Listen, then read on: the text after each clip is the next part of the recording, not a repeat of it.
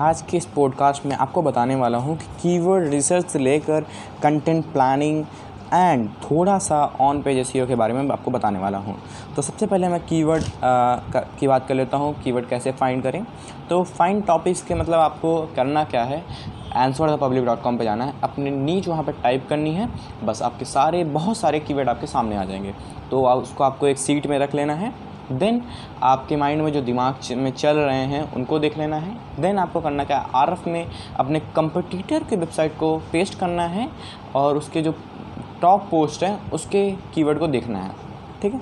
आपको समझ में आ गया? अब देन क्या करना है? उसमें में से आपको डिफ़ाइन करना है केवल तीन कीवर्ड जो आपके मिलते जुलते हों, उन लॉन्ग टेल कीवर्ड पे आपको वर्क करना केवल।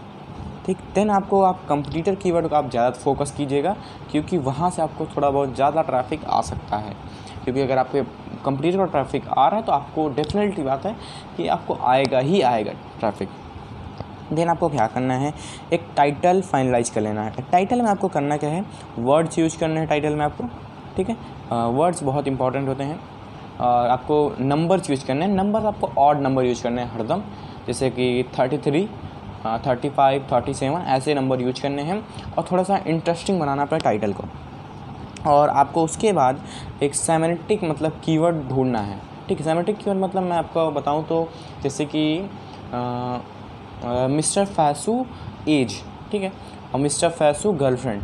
तो ये दोनों सेमेटिक कीवर्ड हो, क्योंकि एक ही टॉपिक पे हैं, लेकिन थोड़ा सा कीवर्ड का थोड़ा डिफरेंस आप दोनों को अपने ब्लॉग में ऐड कर सकते हो ईजिली ठीक है देन आपको कंटेंट प्लानिंग करनी है। कंटेंट प्लान कैसे करेंगे? सबसे पहले आप अपने कीवर्ड को गूगल में सर्च करिएगा।